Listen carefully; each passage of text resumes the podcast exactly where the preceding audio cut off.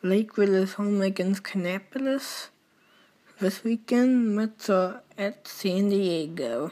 They have 15 wins and 4 losses. There you go. Have a nice time watching.